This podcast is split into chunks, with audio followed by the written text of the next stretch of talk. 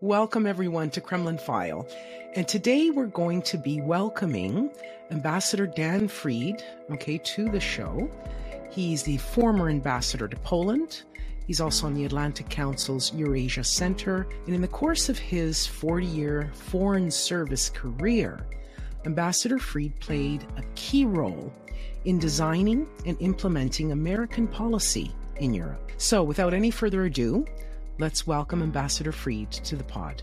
Ambassador Fried, welcome. Welcome to Kremlin File. Thank you. The Deputy Prime Minister of Poland has just harshly criticized Orban over his dead end stance, quote unquote, on Russia.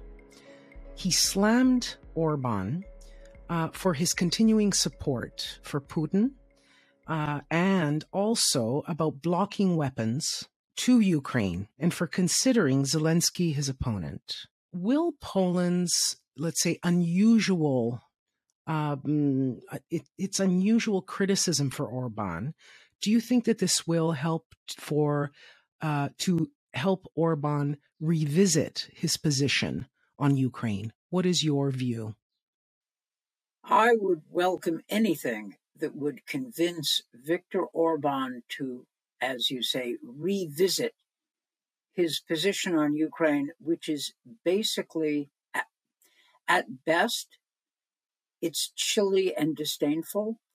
At worst, he sides with Putin. This is Orban. Now, many American and West European commentators tend to lump in Poland and Hungary together because they they both have governments that are right wing and populist.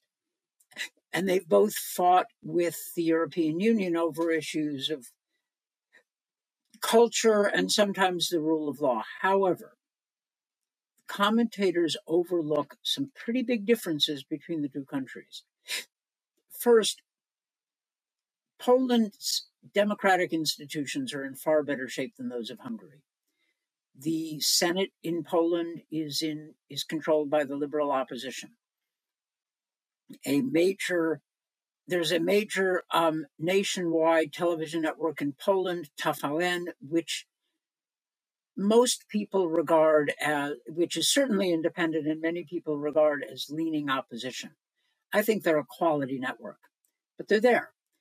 And the president of Poland has been taking some rather important steps seemingly moving Polish politics, or at least using his influence to move Polish politics more toward the center on some culture issues, relations with the EU, relations with the United States, and media freedom. Now, look, Polish politics can be complicated. There are different views. But this is before we get to the issue of Ukraine and Putin. In Poland, there's essentially a national consensus from left to right in support of Ukraine. The liberals, the, the government parties, everybody supports Ukraine. Everybody regards Vladimir Putin as a threat. This is pretty much a national cause, and Poland, both the government and society, has welcomed the Ukraine over two and a half million Ukrainian refugees to Poland. It's a national cause. My Polish friends and Polish politicians have all taken in Ukrainian refugees into their homes. I've never seen anything like it. It's a national cause. The Poles are absolutely right on both humanitarian grounds and strategic grounds to regard Putin's invasion of Ukraine, his ongoing war, as a threat to Europe, a threat to Poland, a threat to the common Western values that we've all signed up to protect. All right. So there, that's what's going on. And that puts Poland at odds with Hungary. And this tension has been growing for some time, but it has become acute after the February 24th and Putin's escalation of his ongoing, his post 2014 invasion of Ukraine. And the Poles, I think, have been wrestling with the fact that they can either have a kind of ideological based right wing alliance with Viktor Orban, or they can resume their role as the bulwark of the Western alliance and, in some sense, you know, defender of Ukraine and Ukraine's best friend. Can't do both. It's harder to do both. So this is not a surprise. And I'm glad to see that Poland is pushing back on Hungary at the same time that there are some signs that Poland's politics are moving back toward the center right as opposed to the hard right. Now, it's more complicated. No doubt, if you talk to somebody in Poland, they would give you a, you know, all kinds of, you know, complicating arguments, and their arguments would could be based on real facts. But I'm trying to give my sense of what this means and to put it into context. Orban won re election. The fact that now the Poles, after Orban's re election, are publicly pushing at him may have the be- may give the benefit of convincing Orban not to block EU decisions that about increased sanctions against Russia. That may be an immediate impact. And I wish the Poles luck. They're doing the right thing for the right reason. Thank you, Ambassador. Yeah, I mean they've they've uh, the Poles have been incredible in both their support for Ukraine and you know allowing weapons to flow through Poland to Ukraine in the humanitarian yeah. corridors that they've opened. And speak, at some risk to themselves. Absolutely, at a lot of risk because I mean we even saw you know uh, Medvedev come out and basically threaten Poland, and we've seen a lot of increased rhetoric in Russian state media against Poland. Well, so that's exactly right. That's exactly what I was thinking of. Medvedev's threats against Poland came out when I was in Warsaw two weeks ago. And the Poles understood what this meant. I mean, they understood that they could be attacked, but they're not pulling back. Um, this, the Poles are serious about this stuff. And of course, the United States has backed them. President Biden was absolutely right to make his trip to Poland. And what that trip did was seal a wartime alliance. That's pretty staggering. We're not at war. Poland and the US are not at war, but the war exists right over the border. And that alliance is not just talk, it's operational because Poland is the logistic base for support of Ukraine's fight against the Russians, against Russian aggression. That is a big deal. And we've got to start thinking of this as a wartime alliance. Absolutely. Bad, bad business.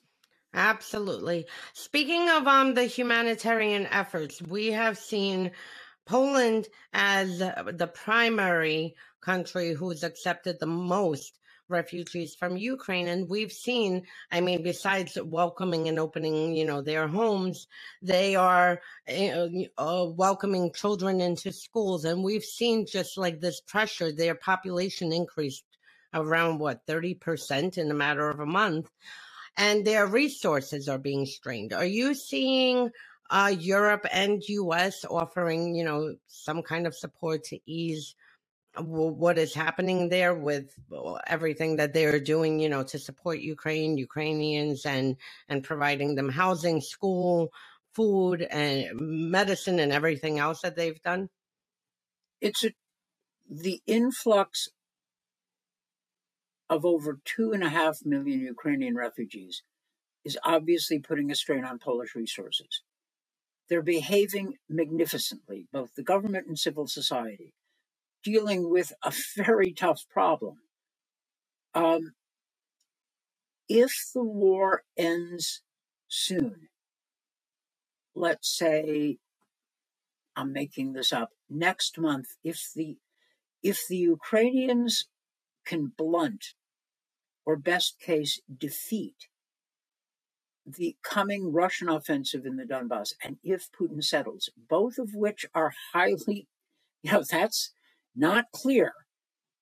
I would say there's even that that's a minority chance, but a significant one. If that happens and the war ends with a negotiated settlement, all these refugees will go home, or most of them. If they're from Mariupol, they may stay while the city's being rebuilt. I don't know, but most of them will go back. They want to go back. But if not, in this somewhat greater chance of a prolonged war, a war of attrition, you know, goes on for months, goes on for years. In that case, Poland will have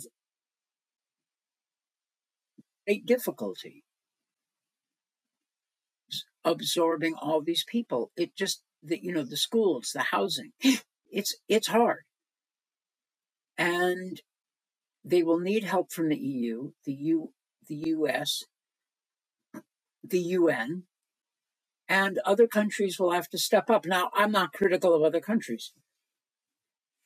There are a lot of Ukrainian refugees arriving in Germany and in other West European countries. So Poland's not the only one. I wish the US were offering more than 100,000 slots for Ukrainian immigrants. That's not law. I mean, come on, folks. We ought to do better than that, right? Really? 100,000? I know immigration politics is complicated, but we should do better. Especially, event, the, these are all problems, you know, we're going to face soon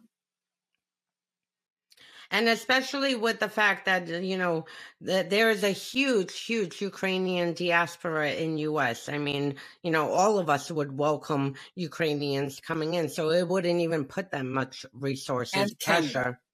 And canada absolutely. And canada. look i don't know where the debate is in the us government. I i I know immigration politics is complicated, but your point is right. Yeah. We need to help these folks. Yeah. Yeah. Yeah. 100,000 is not a large number. Now, to be fair, it may be that a lot of the Ukrainian refugees don't want to come to the U.S. They want to stay closer to home where they can drive back if there's peace, which is something I totally understand. Uh, Ambassador, do you feel that France and Germany should have done more, should be doing more, or can we leave things the way they are now? They are moving, particularly the Germans, are moving at lightning speed given where they were and given the usual pace of decision making on such matters. But it's a wartime situation, at least for the Ukrainians, but I think for Europe also. And I would like to see faster movement on one big issue, which is restriction restrictions on purchases of Russian oil and gas. That's not easy. And it's easy for the US to talk about it because we're not as dependent.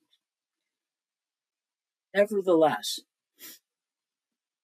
Putin is about to push with another attack on Ukraine, another offensive in the Donbass. He may be seeking a victory, a victory of sorts, in time for the May 9th victory parade. The Russian victory day over Nazi Germany. Things may come to a head in Ukraine. Now is the time to, to increase military support for Ukraine in the form of weapons and the time to increase sanctions on Russia put the pressure on right now. And I think they need to move. The German government is, in fact, working fast and hard to consider its options for restrictions on Russian oil sales. Now let's take a break and talk about our partner, Athletic Greens. I started taking Athletic Greens because, you know, who hasn't put on COVID pounds, and it's become part of my morning routine. It's one scoop in the water, and I shake it up, and then I start my day that way. And I'm feeling so much better. I sleep better. It has all the vitamins, 75 high quality vitamins, minerals, whole food source, superfoods, probiotics, and adaptogens. They send you the whole kit with the bottle so you don't have to do anything except pour one scoop into the pot- bottle they provide add water and shake it up to make it easy athletic greens is going to give you uh, free one year supply of immunosupporting vitamin D and five packs, five travel packs with your first purchase. All you have to do is visit athleticgreens.com slash Kremlin file. And again, that's athleticgreens.com slash Kremlin file to take ownership over your health and pick up the ultimate daily nutritional insurance. Ambassador, um, a few weeks ago, we saw, um, you know, Poland wanted to transfer fighter jets to Ukraine. And then we saw this very strange public, you know, kind of spat between Poland and uh, U.S. and U.S. blocked the transfer of the jets, and then it kind of disappeared. Do you know what is happening currently? And you know what was that about? Why um, U.S. did not want Poland to transfer the fighter jets into Ukraine? That was a mess. That was a everybody messed that one up. Okay. Borrell messed it up by speaking publicly. The Americans messed it up by sending mixed messages in, pub- in public. There was clearly a dispute within the US government, and we were saying yes and no at the same time. Typical American fashion when we get when we can't make up our mind. And then the Poles got mad at the mixed messages and went public with their own proposal, irritating some in Washington. Everybody made mistakes. Nobody made mistakes out of malice or bad faith we're having to make decisions and deal with issues that we weren't prepared to deal with. Now, I understand why everybody said what they said, but folks, you know, we have to, we, all of us, all of us have to up our game in this situation. If the Americans, if we don't think that sending MiG 29s is practical, a debatable issue, but I don't want to litigate that now, and I appreciate that there are arguments can be made on both sides. If that's the decision, then just make that clear and start talking about and doing what we can do. I'm really not interested in arguments coming from the US government about escalatory dangers of sending weapons to Ukraine. Just stop. That's the wrong argument. What I want to hear is what we can do and I'm beginning, you know, I, I actually think that the weapons flows to Ukraine are pretty serious right now. I think we're not speaking in detail about everything we're doing, and that's right. So I think the MiG issue was A, unfortunate, B, a distraction, and C, misleading because everybody focused or obsessed about it. Um, and the real weapons flow, the, the actual weapons flows are, are, are going on. I wish it were more, but there's quite a bit of it. Also, the US in the run up to the war absolutely nailed the intelligence. We knew what they were going to do. But we, and, and, we got it as right as the US government got the Iraq war wrong in the, in the run up to the war. But happily, we were wrong about the military course of the war. We thought the, the Russians would be in Kiev within 72 hours. We didn't see, we didn't, we didn't foresee what would happen. Happily, unfortunately, we got the run up to the war right, but fortunately, we got the actual conduct of the war wrong. But we didn't think, if we thought the Ukrainians would be overrun, then we didn't think that providing weapons to Ukraine was any good except for long term resistance. But that's not true. We've seen the Ukrainians successfully turn back the Russian offensive in the north. Now the Russians are concentrating their forces and going to launch an attack in the east. It'll be, it may be a more organized attack, less diffuse, it may be successful. We don't know. But it is not futile to help the Ukrainians resist. Therefore, we need to do so. Either best case, the Ukrainians can actually defeat the Russian offensive, or they can fight hard enough and the Russian gains can be limited enough the Russians decide to actually negotiate in a serious way. Now, then there are all kinds of problems that will arise. What terms will Ukraine accept? What will the United States do with respect to security guarantees? What about the lifting of sanctions, which will surely be a Russian demand at the outset? Problems, but those are not the worst problems to have and they be, may be upon us soon. So we need to be leaning forward with all the help we can provide to Ukraine so it, that either the Ukrainians can, can win, win by not losing, win by blunting the Russian offensive sufficiently that Putin has to accept terms acceptable to Ukraine, or that the Ukrainians hold off the Russians sufficiently that the terms are not going to be great for Ukraine, but sufficient that a, an independent, sovereign Ukraine emerges. You know, one of the options, a, historical precedent is Finland's Winter War. Right? December 1939, Stalin attacks Finland, uh, confident of victory. He's got a communist government waiting in the wings. And the Finns give the Soviet army a bloody nose. They defend themselves successfully.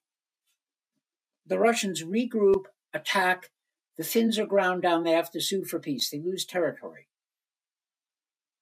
They save their country. And the Finns and the rest of the world looks at the Winter War as this, a strategic success. They saved their country. The Soviets never communized Finland. We're not talking about post communist Finland right? Never happened. So, you know, is it's up to the Ukrainians to decide what's acceptable to them, not us. Not us. We ought to help them. We ought to back them fully so they get the best deal they can get. And the best deal may be really turning turning back the Russian offensive in a successful way. That'd be great.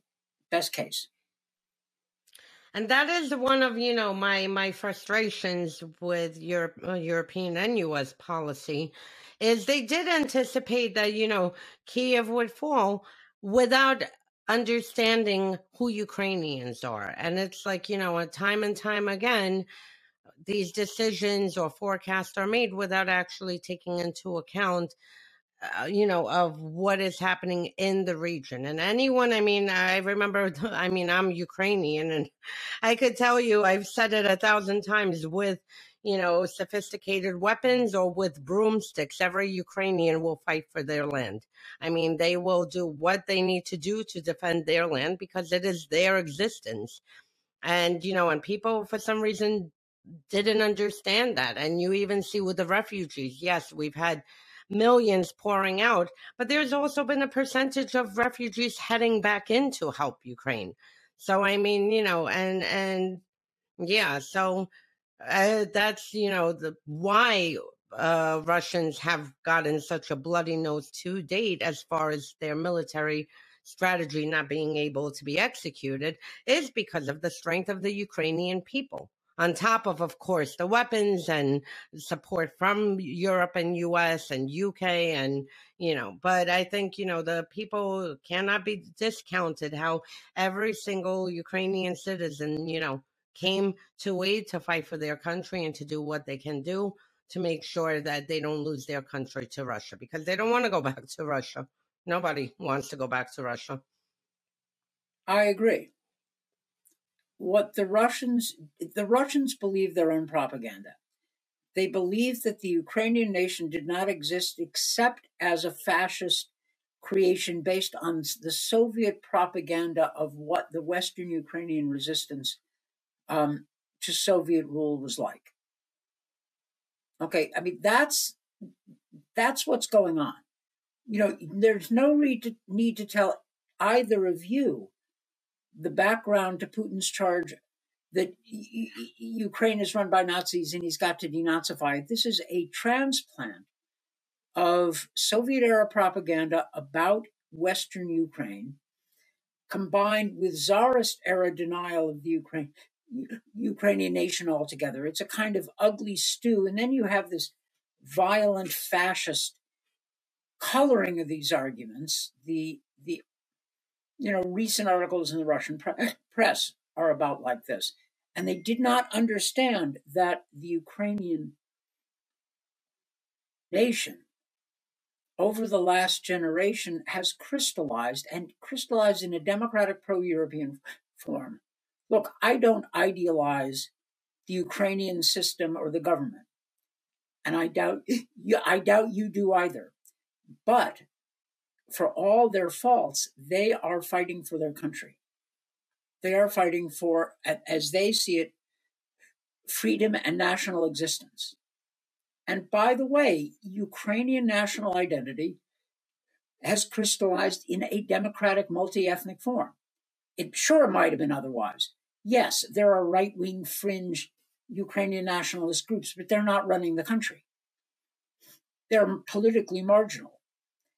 You know, this is a country, everybody, you know, points out that Zelensky is Jewish. But I also remember the Jamala, the winner of the Eurovision contest, what was it, 2016, 2015, was embraced as a Ukrainian national hero, a cultural hero. She's a Crimean Tartar. She was, and the winning song was about the the suffering of the Crimean Tartar population at the hands of Stalin. I was in Kiev the day after she won, and she was being celebrated as a Ukrainian cultural icon. This is not the sign of a narrow nationalist, an, ethno nationalist definition of Ukrainian nationhood. Are, you know, the fringe right did not get traction. Um, Zelensky was not elected on a nationalist platform. He was elected on anti-corruption and peace. That was his. That was his whole thing. That's how he won. So the the Russians can say all the anything they want about Ukrainian fascism and denazification, but it's not true. And their propaganda is becoming more and more extreme and absurd and hateful. There are 900 members in this far, far right movement. 900. The country's 44 million. the majority doesn't even the yeah. majority doesn't even know. Like, uh, if you ask any Ukrainian across any town, they're like, "What? Who?" That's right. Ukrainian politics, like anybody's politics, could have gone in the dark direction, but it didn't. It didn't. So, you know, every what did what did Alexander Solzhenitsyn once wrote that the line of good and evil go, runs through every nation and every human heart. It's not that Ukrainians are perfect. Nobody is. The question is, how does their national identity form itself?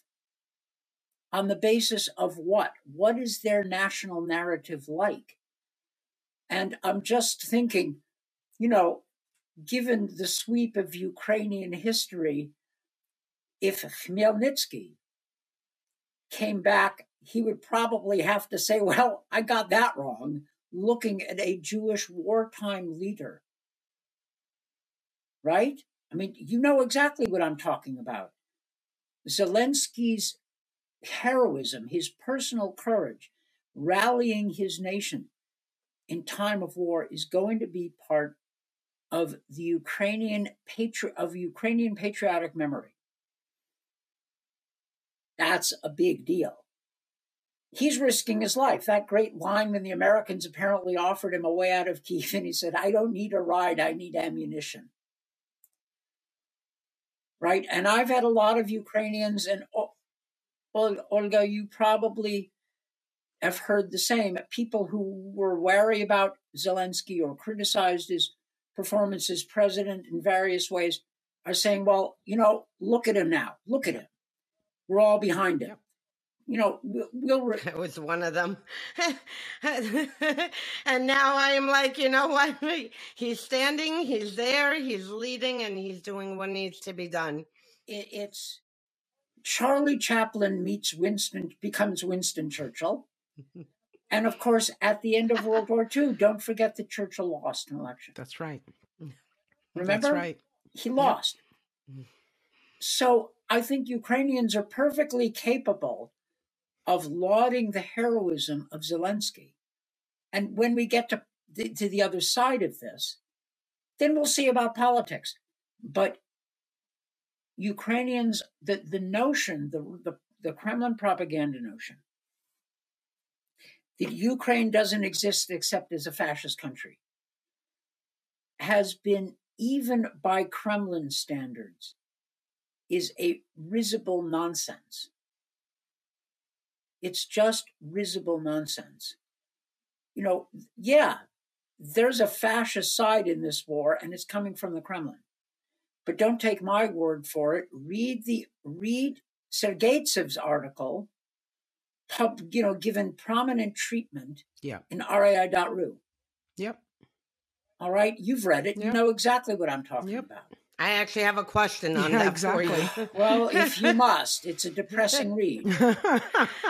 so with that article and for our uh you know for two points i want to make one with all the you know nazi slinging against ukraine uh putin's installed leader in uh donetsk just awarded and it was very publicly to a soldier who was wearing nazi memorabilia but now to the article so ria novosti to people who don't know are uh, is a Russian state news wire. Plus, you know, they they have it's a very prominent main uh, outlet like TASS. Um, and they published this article that was absolutely, I mean, insane, but something that uh, that Russia has been echoing for decades about uh, Ukrainians shouldn't exist, and basically, we almost had this undertone of calling for a Stalin-like mass killing of Ukrainians, which again, they've been echoing for decades because, you know, they don't believe Ukraine exists and for Ukraine to disappear as a nation. Now, with this article, and what's interesting, this article came over the weekend published just as we were seeing images of the executions in Bucha, of the mass house to house mass killings in Bucha, uh, the mass, uh, the tortures, the mass rapes. So as we're getting these images coming out of Bucha, which was just liberated after Russians were occupying it, they publish an article, um, you know, calling for basically the mass killing of Ukrainians. Would this, uh, in a court of law put together along with other evidence we're collecting, would you think that this would constitute genocide? Because we're seeing this like arguments over whether it's war crimes or genocide. Do you think an article like this, along with other leaders and what they've been saying over the years, along with the actions being taken of house to house murder of Ukrainians, do you think altogether? You know and then today we see you know the the uh strike on a train station uh, with refugees waiting to flee and now we have a mass casualty event there. What do you think on that? There is no question in my mind that the article the sergeytsev article in ria.ru calls for mass killings you de- you don't need an exegesis of the text. A plain reading of the text basically applauds mass killing of Ukrainian civilians because they're Nazified. Basically, it calls for the mass repression of the Ukrainian ruling elite. You know, the Nazified elite, according to the article. It's a pretty ugly piece. And it's not an obscure publication. I mean, it's given provenance. And the trouble with having a state run media is that the state becomes responsible for it. Now, is there a connection between Putin's rhetoric of denazification and the behavior of Russian soldiers? I think there is. In all wars, so some soldiers will do this kind of thing. Okay. But that's not what we're talking about. We're not talking about if Russian soldiers ill disciplined. The question is whether this is a reflection of actual policy. I can't say yet as a lawyer. I'm not willing to, to you know, to, to say that it, it is deliberate policy of genocide, but given what we do know, Putin's statements, Sergeytsev and other articles, and sort of lots of things being said on Russian state television, it is a reasonable assumption, or a reasonable proposition, I should say, that Russian troops are being encouraged directly and or indirectly to commit these acts. Moreover, the actual Russian military, you know, deliberate military tactics it includes the mass targeting of civilians. I mean, that's what it means. This notion of indiscriminate rock, you know, rockets and, and bombs. It's not indiscriminate. It's deliberate targeting of civilians. We know this. I mean, they're they're not they're not trying just to hit military targets. They do hit military targets, but there's more of it. War crimes, certainly. Genocide, I I don't. I'm very careful about about expressing an opinion, a legal opinion, but there certainly seems to be enough to open up an investigation and pursue it it, to me, as a policy person,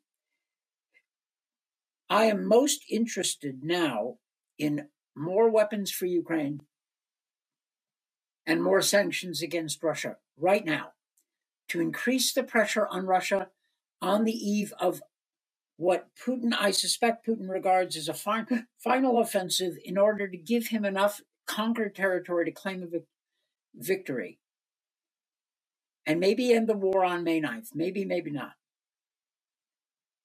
The best outcome is the is that the Russian military offensive goes as badly as the Ukrainians can make it with our help.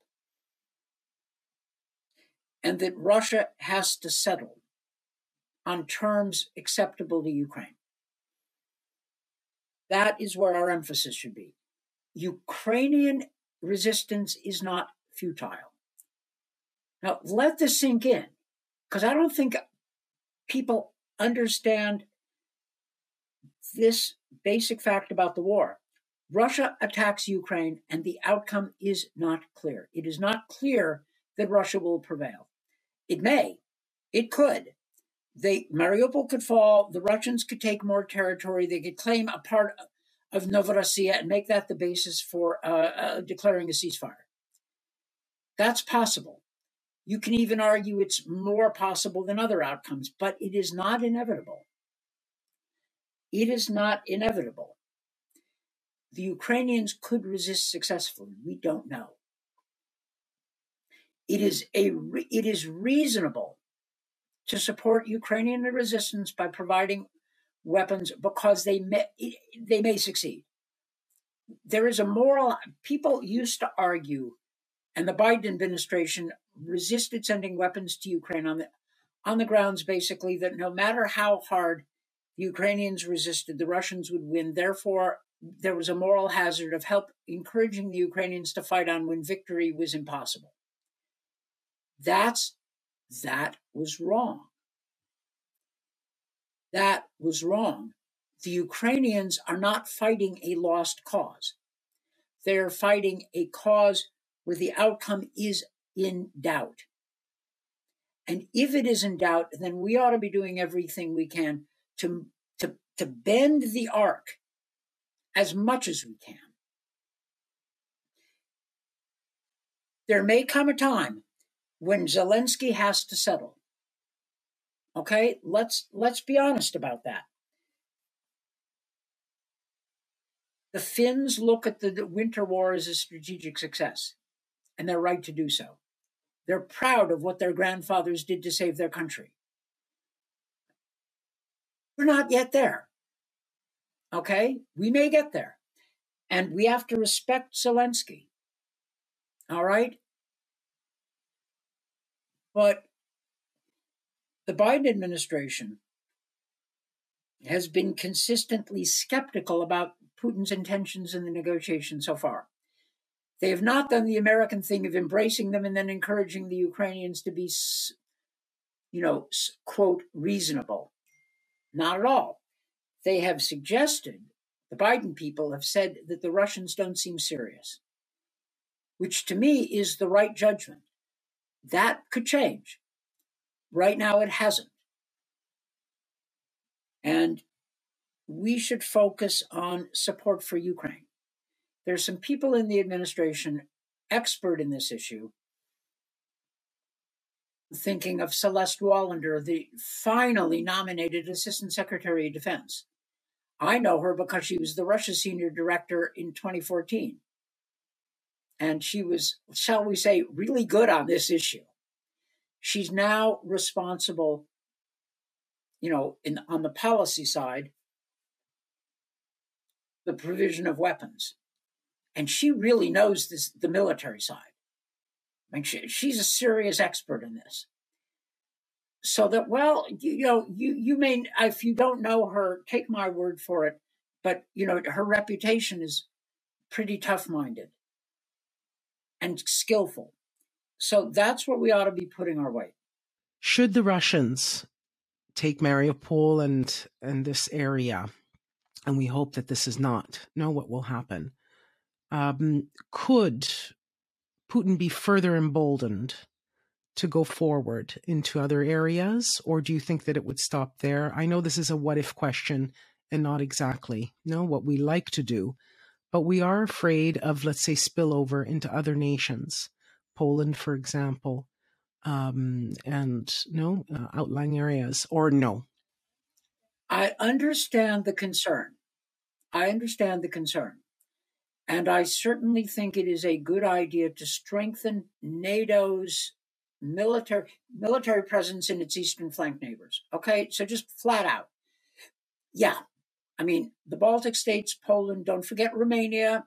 So absolutely do it. You know, make sure that we are not simply deterring or showing a presence, but able to defend. So that's one. Bottom line, do it. Two, I'm not sure that I think Putin would would would dare attack NATO members. Look, as the Ukrainians said, we're fighting alone, and it's not clear he can handle just us. The Polish military is is you know that's a serious. That, these people are serious, okay? And then there are American forces in Poland. The Baltic militaries are tiny but there are now American forces and Europe. European NATO member for West European NATO member forces in those countries. There's no there's no little green man scenario that works.